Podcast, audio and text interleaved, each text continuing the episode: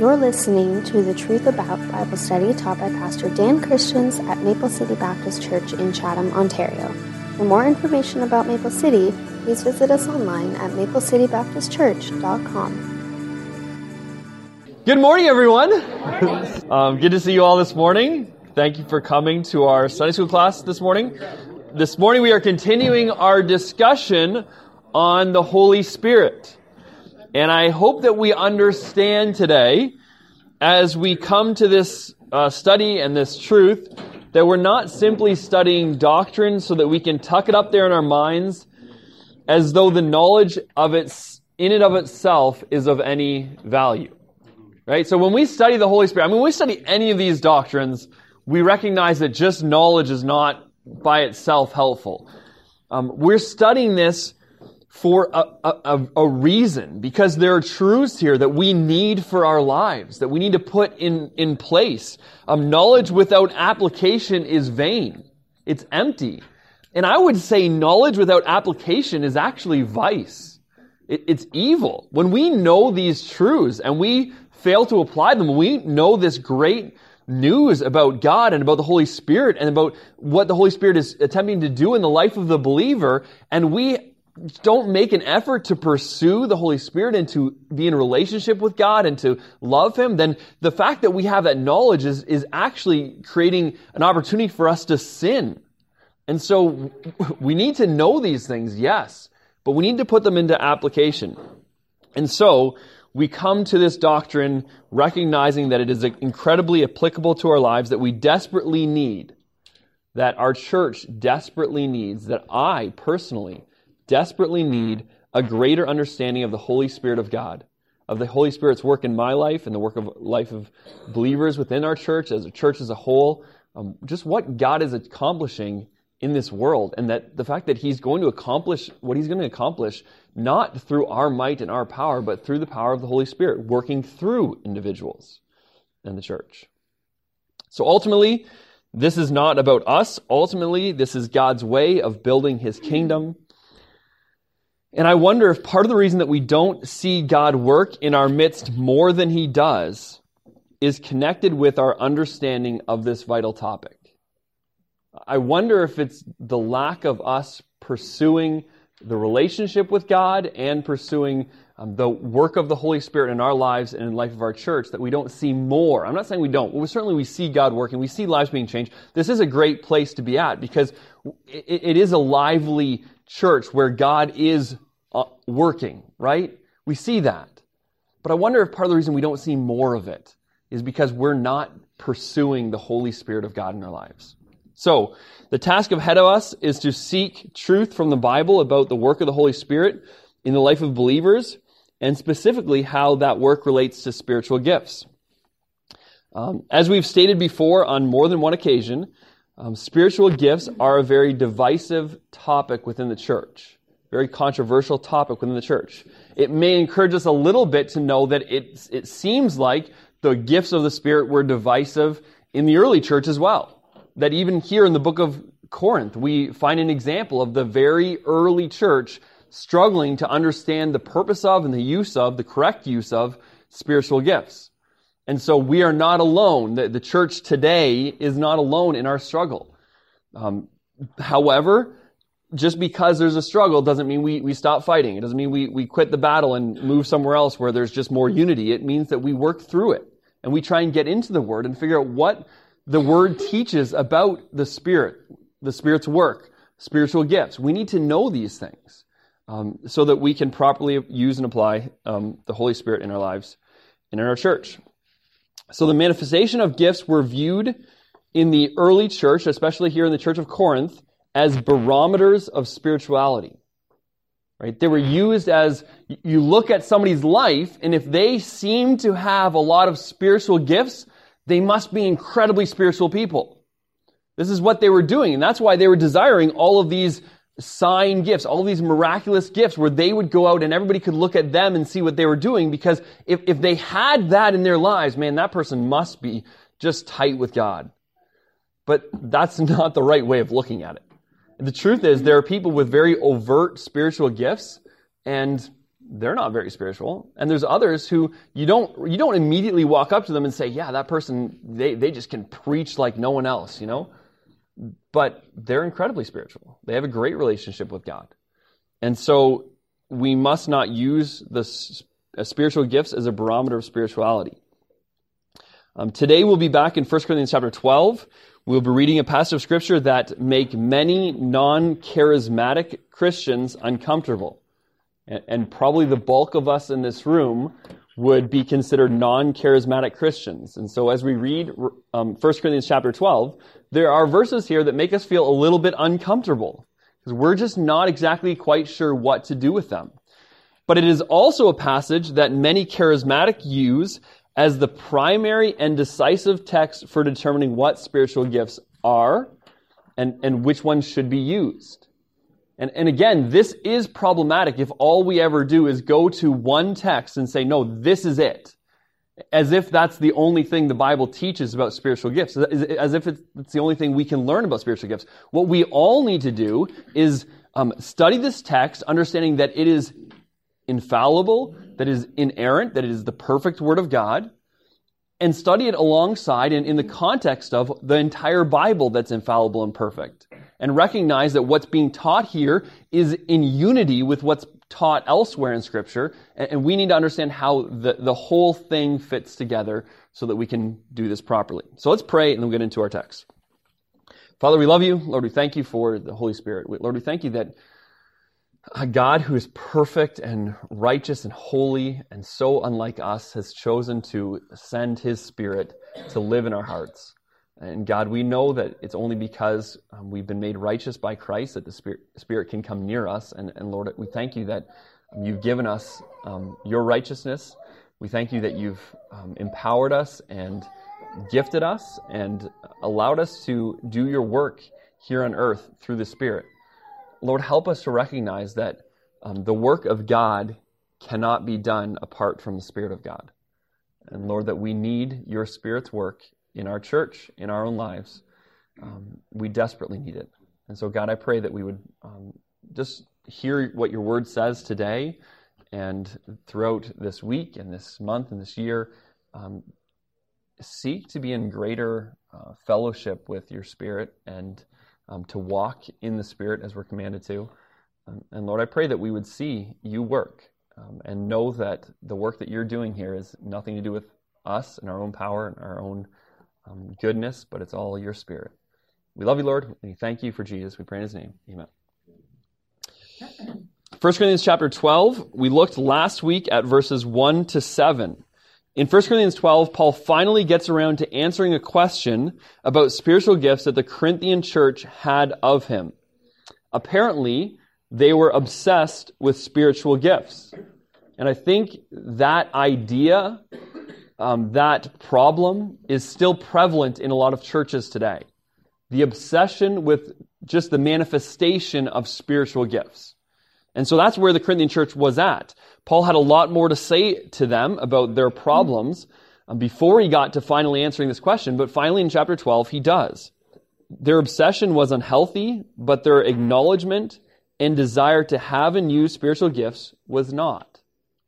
And so we need to recognize that though Paul does much to correct their understanding of spiritual gifts, he, he never acts like it's a problem that, that they use spiritual gifts or that they want to use spiritual gifts or that they seek spiritual gifts. Those things aren't problematic. Those are good and healthy things for a church. There are just other things that need to be there as well. We don't have a desire for unity when you're not using spiritual gifts for the right purpose, when you don't have love between brothers and sisters in Christ, then you have bigger problems. And, and, and uh, atmosphere like that is not a good atmosphere for spiritual gifts to, to function. So Paul needed to change the, the whole culture of the church before spiritual gifts were really going to be helpful for them. However, once that culture has changed, once they were um, united for the cause of Christ, and once where they were loving one another as they were supposed to, then using spiritual gifts is a good thing. It's a thing that they should pursue. So, Paul says, in the first seven verses, I'll just kind of summarize this. I don't want you to be ignorant. I want you to have clear truth about spiritual gifts. You should know that ignorance comes easy to you. you should recognize that because of your past, because you were Gentiles, because you were idol worshippers, um, because you were part of mystical religions, that you are going to be easily swayed toward this mystical type of experience, where you're you're thinking that being spiritual means getting into some kind of trance or having some type of vision or, or something weird and, and mystical is going to be happening to you and in you to demonstrate that you really have truth and religion and, and but that's your old life. That's who you used to be. So just recognize that you will be drawn toward that and that you'll be easily deceived. That's in your bones so it's hard to get out. But don't assume that christianity is just like the paganism that you came from. He goes on and he says to judge the work of the spirit by the message of the one who possesses the spirit. So if you if your message is one of Christ and him crucified and him risen again and Lord and King of all, that's a good evidence that that person has the Spirit and is, is in the Spirit. If the message is anything other than that, if the message or, or if the, the words, if, if the activity, if the behavior if what the person is doing is drawing attention to themselves in any way, if it's all about them, that's pretty good indication that they're, they don't have the Spirit. And here, he doesn't say, but uh, unless, of course, they've just raised somebody from the dead. Uh, unless, of course, they've just given sight to a blind person. Like, he doesn't qualify that. He says the message is the key. Because even somebody who, who gives sight to a blind person, if they don't preach Christ as Lord, they don't, they're not working through the power of the Holy Spirit. So the message is the key.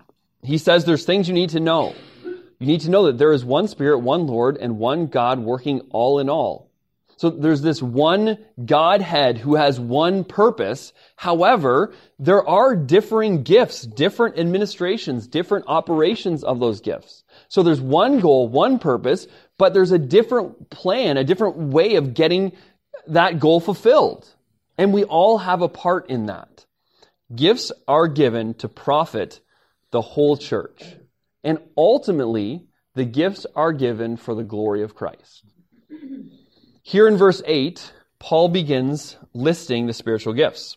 He says, For to one is given by the Spirit the word of wisdom, to another, the word of knowledge by the same Spirit to another, faith by the same Spirit. To another, the gifts of healing by the same Spirit. To another, the working of miracles. To another, prophecy. To another, discerning of spirits. To another, diverse kinds of knowledge. To another, the interpretation of tongues. Sorry, diverse kinds of tongues. To another, the interpretation of tongues. But all these work worketh that one and self same Spirit dividing to every man severally as he will. For as the body is one and has many members, and all the members of that one body, being many, are one body, so also is Christ. For by one Spirit are we all baptized into one body, whether we be Jews or Gentiles, whether we be bond or free, and have been all made to drink into one Spirit. For the body is not one member, but many. If the foot shall say, Because I am not the hand, I am not of the body, is it therefore not of the body? If the ear shall say, Because I am not the eye, I am not of the body, is it therefore not of the body? If the whole body were an eye, where were the hearing? If the whole were the hearing, where were the smelling?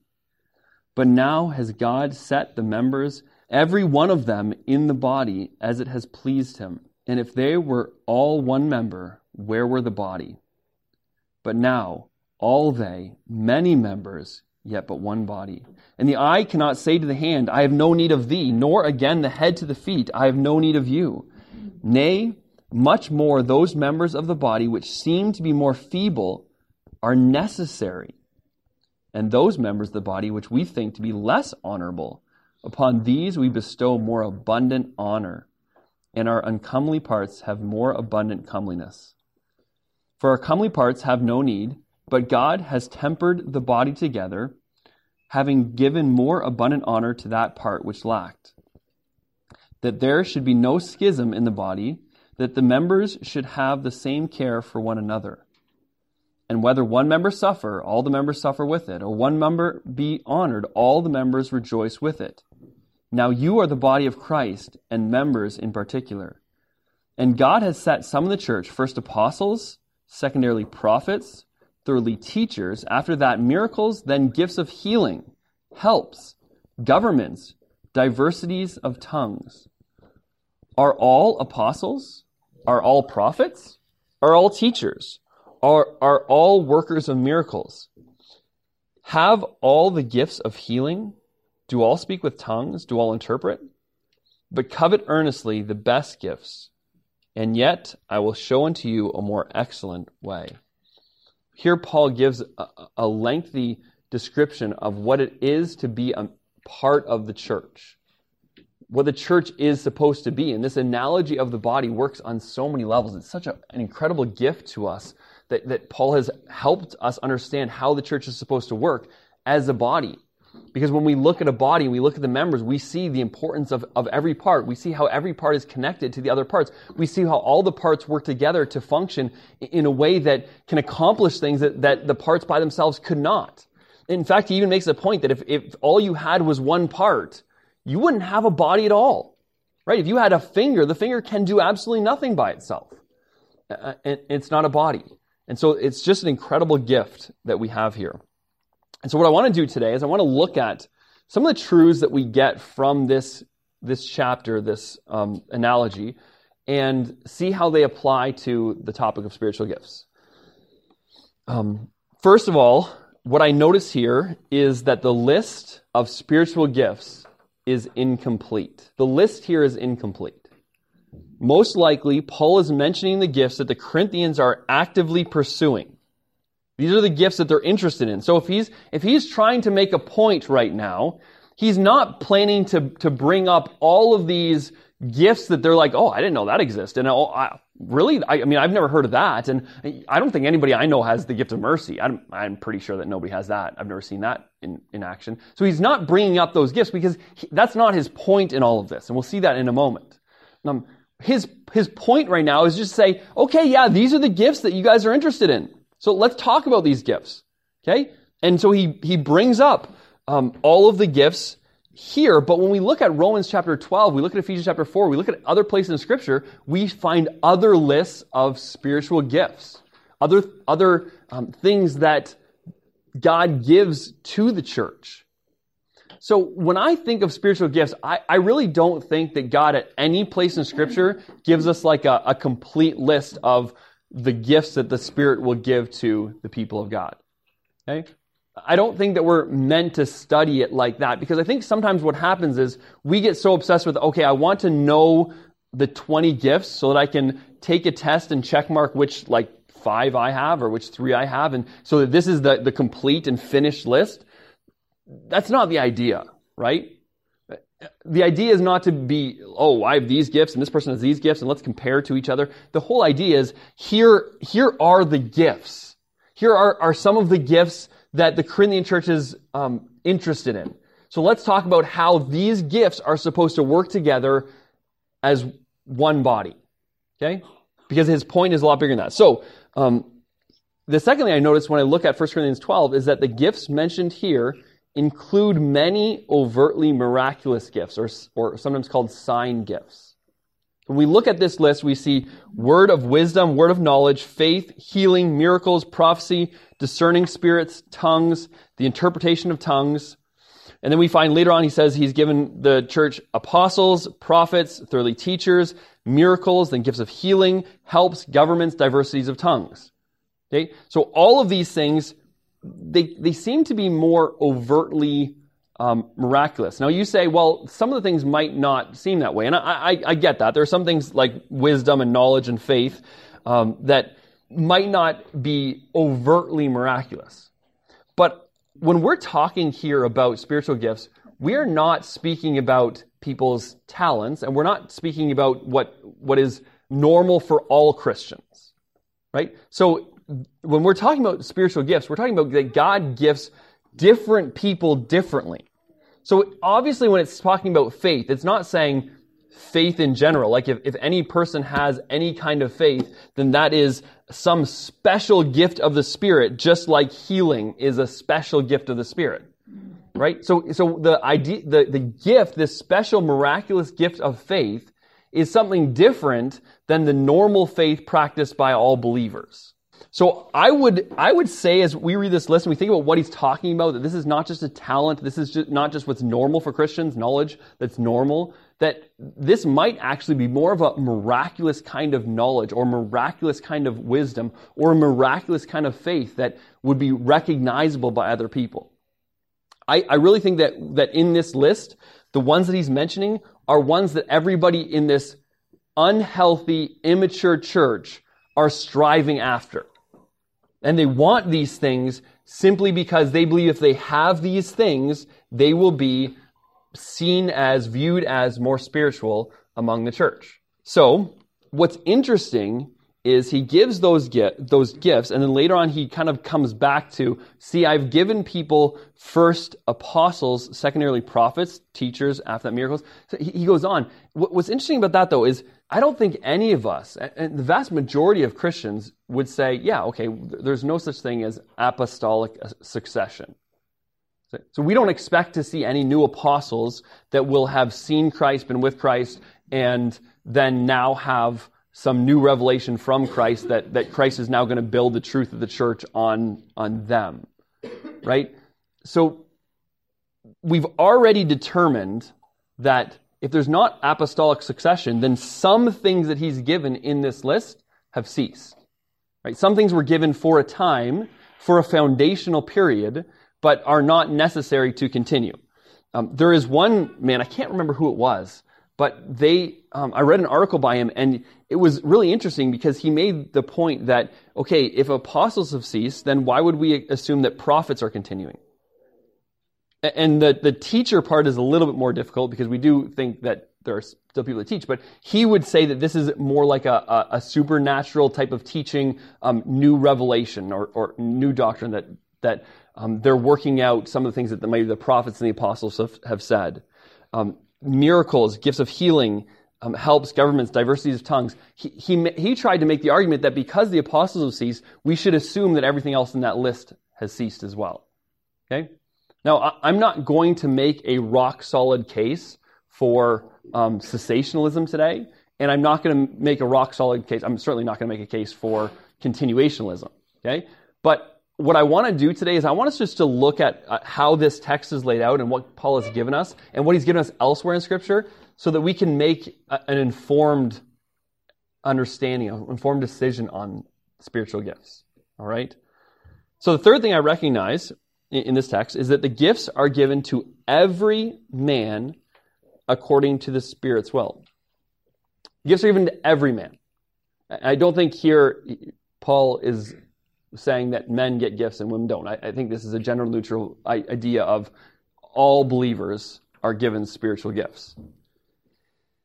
It's not just John Calvin or John Wesley or John Knox or John John Edwards, Jonathan Edwards, I, I know, but John MacArthur, John Piper, John Shields.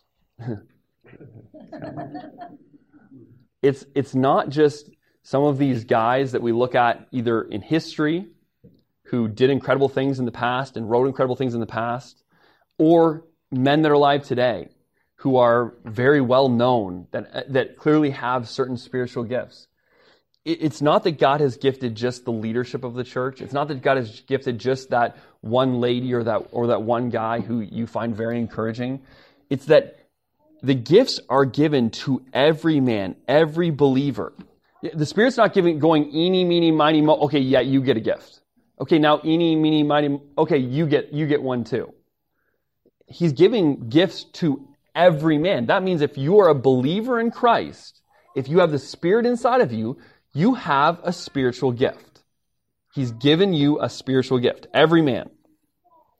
Um, there is a show that my kids have watched, and in it there are, uh, I think it's called like Lego Ninjas or something. Miles? Lego Ninjas, right? Okay, so the, the Lego Ninjas, there's like five good guys, I think, and each one of them has a different ability. Okay, and so you have people who, I don't know, can control ice and maybe somebody else that can control fire. But then you get to the fifth guy, and the fifth guy can do everything that everybody else can. And when I heard that, I thought, if I was like the ice guy, and now there's somebody that can do that and everything else, I'd feel like, what do I have ice for? you don't need me. This guy doesn't need, this guy can do everything. And sometimes I think that's the way the church thinks, is like you have these people who are they have everything and they can do it all, and so my gift really isn't that important, right? And that's just a really wrong way to look at it. Because first of all, there isn't anyone who has all the gifts.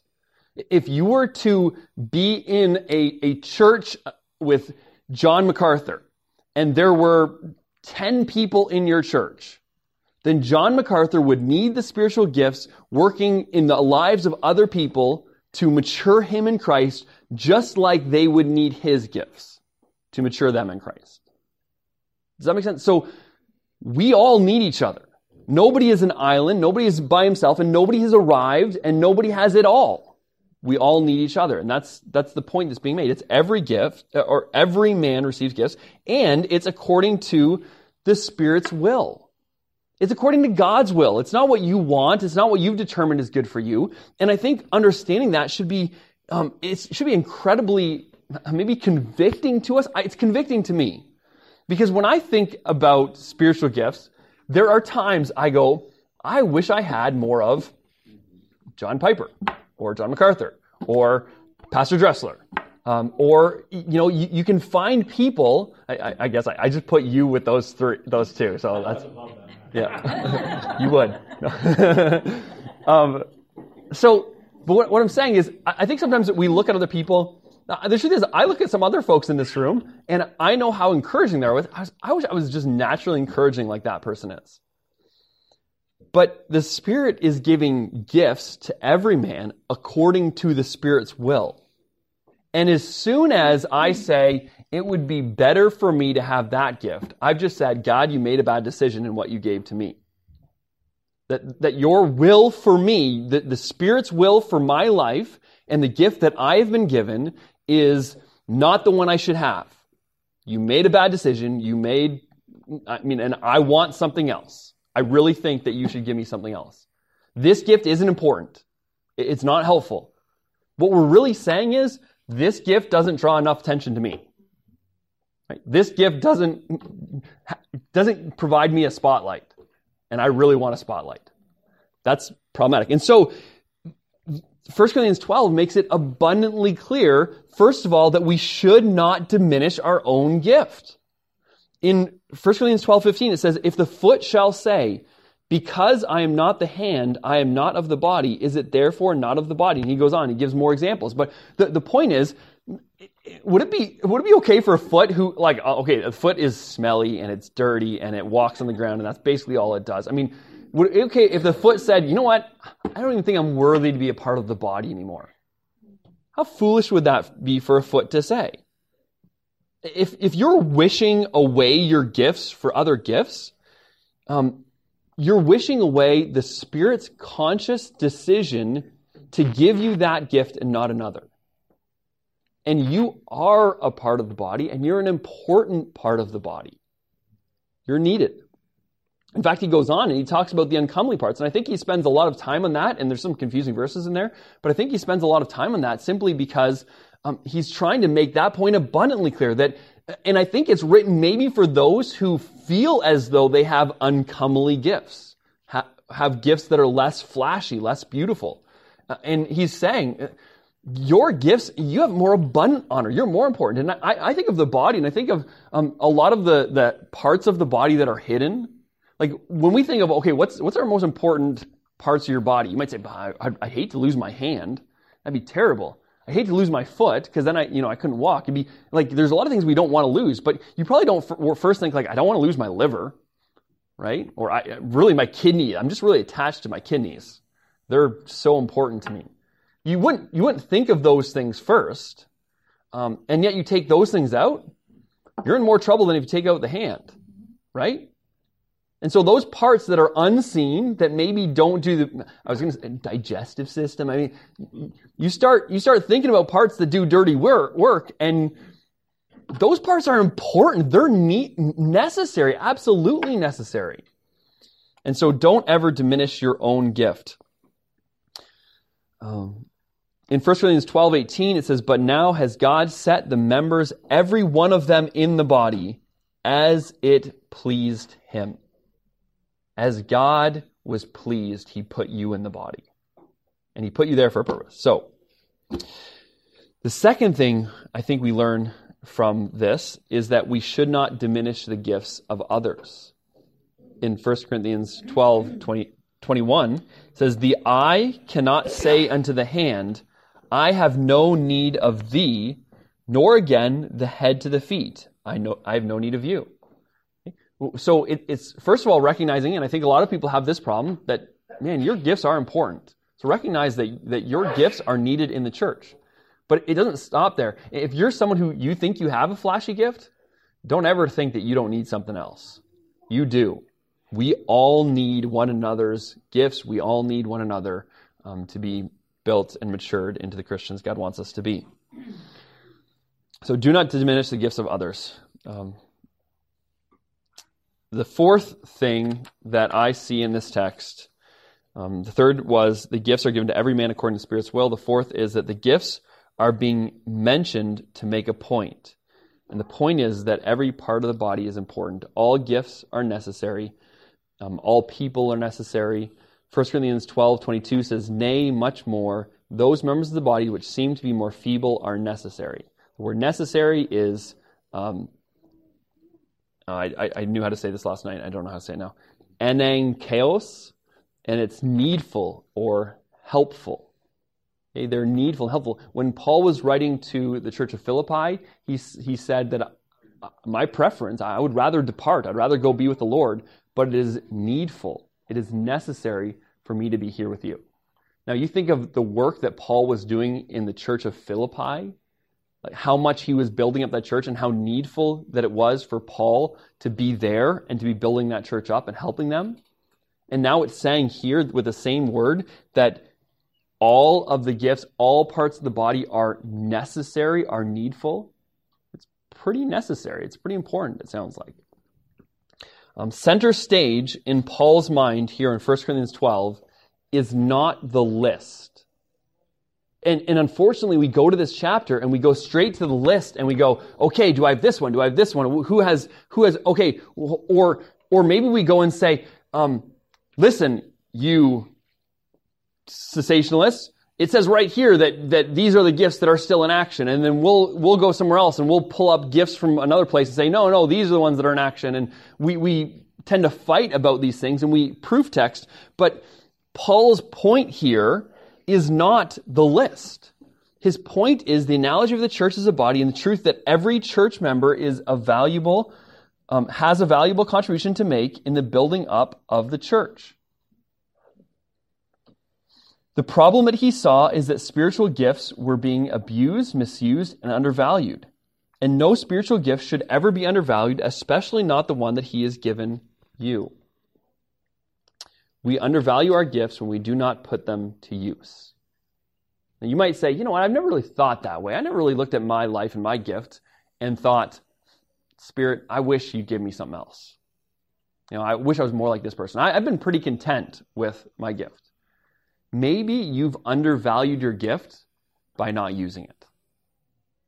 Because if you're not putting your gift to use, you're saying either I'm not needed to build up the church, or I don't care if the church is built up. Right? Those are the only two options if you're not putting your spiritual gift to use is you don't care whether the church is built up. You know that you're needed, but you don't care, or you really don't think you're needed. And so you're undervaluing your spiritual gift if you're not putting your gift to use. Imagine if tomorrow, Pastor Dressler, or today, this morning, Pastor Dressler announced that he no longer thought that um, his preaching was helpful, that it was necessary. Um, he just decided that from this point on, he would not preach. He would still come to the church. He would still be a part of the church, but, but he wouldn't be using his gift of preaching because he just really didn't think it was important. Okay, how many people would have a, a problem with that? How many people would say that that, that likely? Half of them didn't. Half, no, no, I know. I, I'm actually I'm surprised that so many thought it would be a problem. Okay, so there's some people that will never raise their hand for anything, right? That's we get that. Um, so, but how how many people would say no? Pastor's gift, the, the, the spiritual gifts that God has given pastor, that um, those gifts contribute to building up the church. Yes. Yes. Okay. So what I'm trying to say is, if you are not putting your gift to use, then you're saying exactly the same thing as pastor would be saying if he said, I don't think my gifts are of any use. That they're not building up church, right? Well, we'd all say that we think they are, but some of us have a much easier time undervaluing ourselves and then looking to other people and saying, no, but they're important. And that's just the, the, the idea that Paul is trying to contradict. He's trying to counteract that thought. And so let's change our thinking. Number five, the passage emphasizes the value of cohesion of purpose and the priority of love more than it does the spiritual gifts themselves. So when I look at this passage, I see that this, the, the idea that the church is one body, that we're all different parts, but that there's one Lord and one God who's giving these for the, for this one purpose, that there's supposed to be this cohesion of purpose, this unity of purpose in the church. I feel like that's what's really being emphasized in this passage. And we're going to find out in 1 Corinthians 13 that the more excellent way he mentioned at the end of chapter 12 is love. That all of those gifts without love working, love between believers, right? We often think of 1 Corinthians 13 as this, the chapter of love that you read at weddings. It's not. I mean, great, read it at weddings, that's fine, but it's a chapter that's meant for the church. And it's meant to actually help us understand how to use our spiritual gifts properly in love, not drawing attention to ourselves, not being envious of another person, like that, that we're supposed to be loving each other enough to use our gifts to build one another up without them being all about us. And so this passage is emphasizing the value of cohesion of purpose, the priority of love more than it does the spiritual gifts themselves. And I'll show you in 1 Corinthians 12 verse 7, he says, But the manifestation of the Spirit is given to every man to profit withal. So the, Spirit's gifts are for everyone, to profit the whole body. Chapter 12, verse 24 says, But God has tempered the body together. verse 25, it says that there should be no schism in the body, no disunity, no break, but that the members should have care for each other. And when another member suffers, all the members suffer with it, or another be honored, all the members rejoice with it. Now you are the body of Christ and members in particular. What a privilege to be called the body of Christ. Isn't it? I mean, we think of the glory of Christ. We think of how, like, he, Lord of Lords, the creator of the universe, the one who spoke the world into existence, the one who, who loves perfectly, who has perfect grace and perfect justice and perfect holiness and, and, and all of those things. And now we're attached to him. We're his body, we're his hands and his feet. And, like, that's a, what an honor already that is. Why don't we take this idea more seriously and then recognize that our part in it is very serious as well. So that we're pursuing using our spiritual gifts among one another. He finishes in, in 1 Corinthians 12, 31, but covet, covet earnestly the best gifts, yet I will show you a more excellent way. And, and really, this is a, a, verse that, in some sense, I feel like it'd be better if it wasn't there. Um, because he says, covet more earnestly spiritual gifts, and I think eh, it seems to me like they're already coveting gifts. Why are you telling to covet, covet gifts more. But what, what Paul is trying to do in all of this is he's trying to redirect their thinking, reorient how they think about spiritual gifts. Right? They're not for you. They're given by God. Everyone is important. So recognize yours is important. You're all going for one purpose, one goal. They're to ultimately for the glory of Christ. Um, love is essential in all of this. So you reorient thinking, but then you say, but go for gifts. They're still good. You like I'm not trying to dissuade you from exercising or, or practicing spiritual gifts. He's pushing us toward that. So, the question that is first in my mind as I study all the things that 1 Corinthians 12 says is Are the miraculous gifts of the Spirit still in effect today? As we go through all of this and we, we recognize what we're supposed to be doing, no matter what, we, I mean, I wish I could just period and then not really deal with that question, but we, we have to deal with that question because it really, it's the one that it's going to come up in your mind.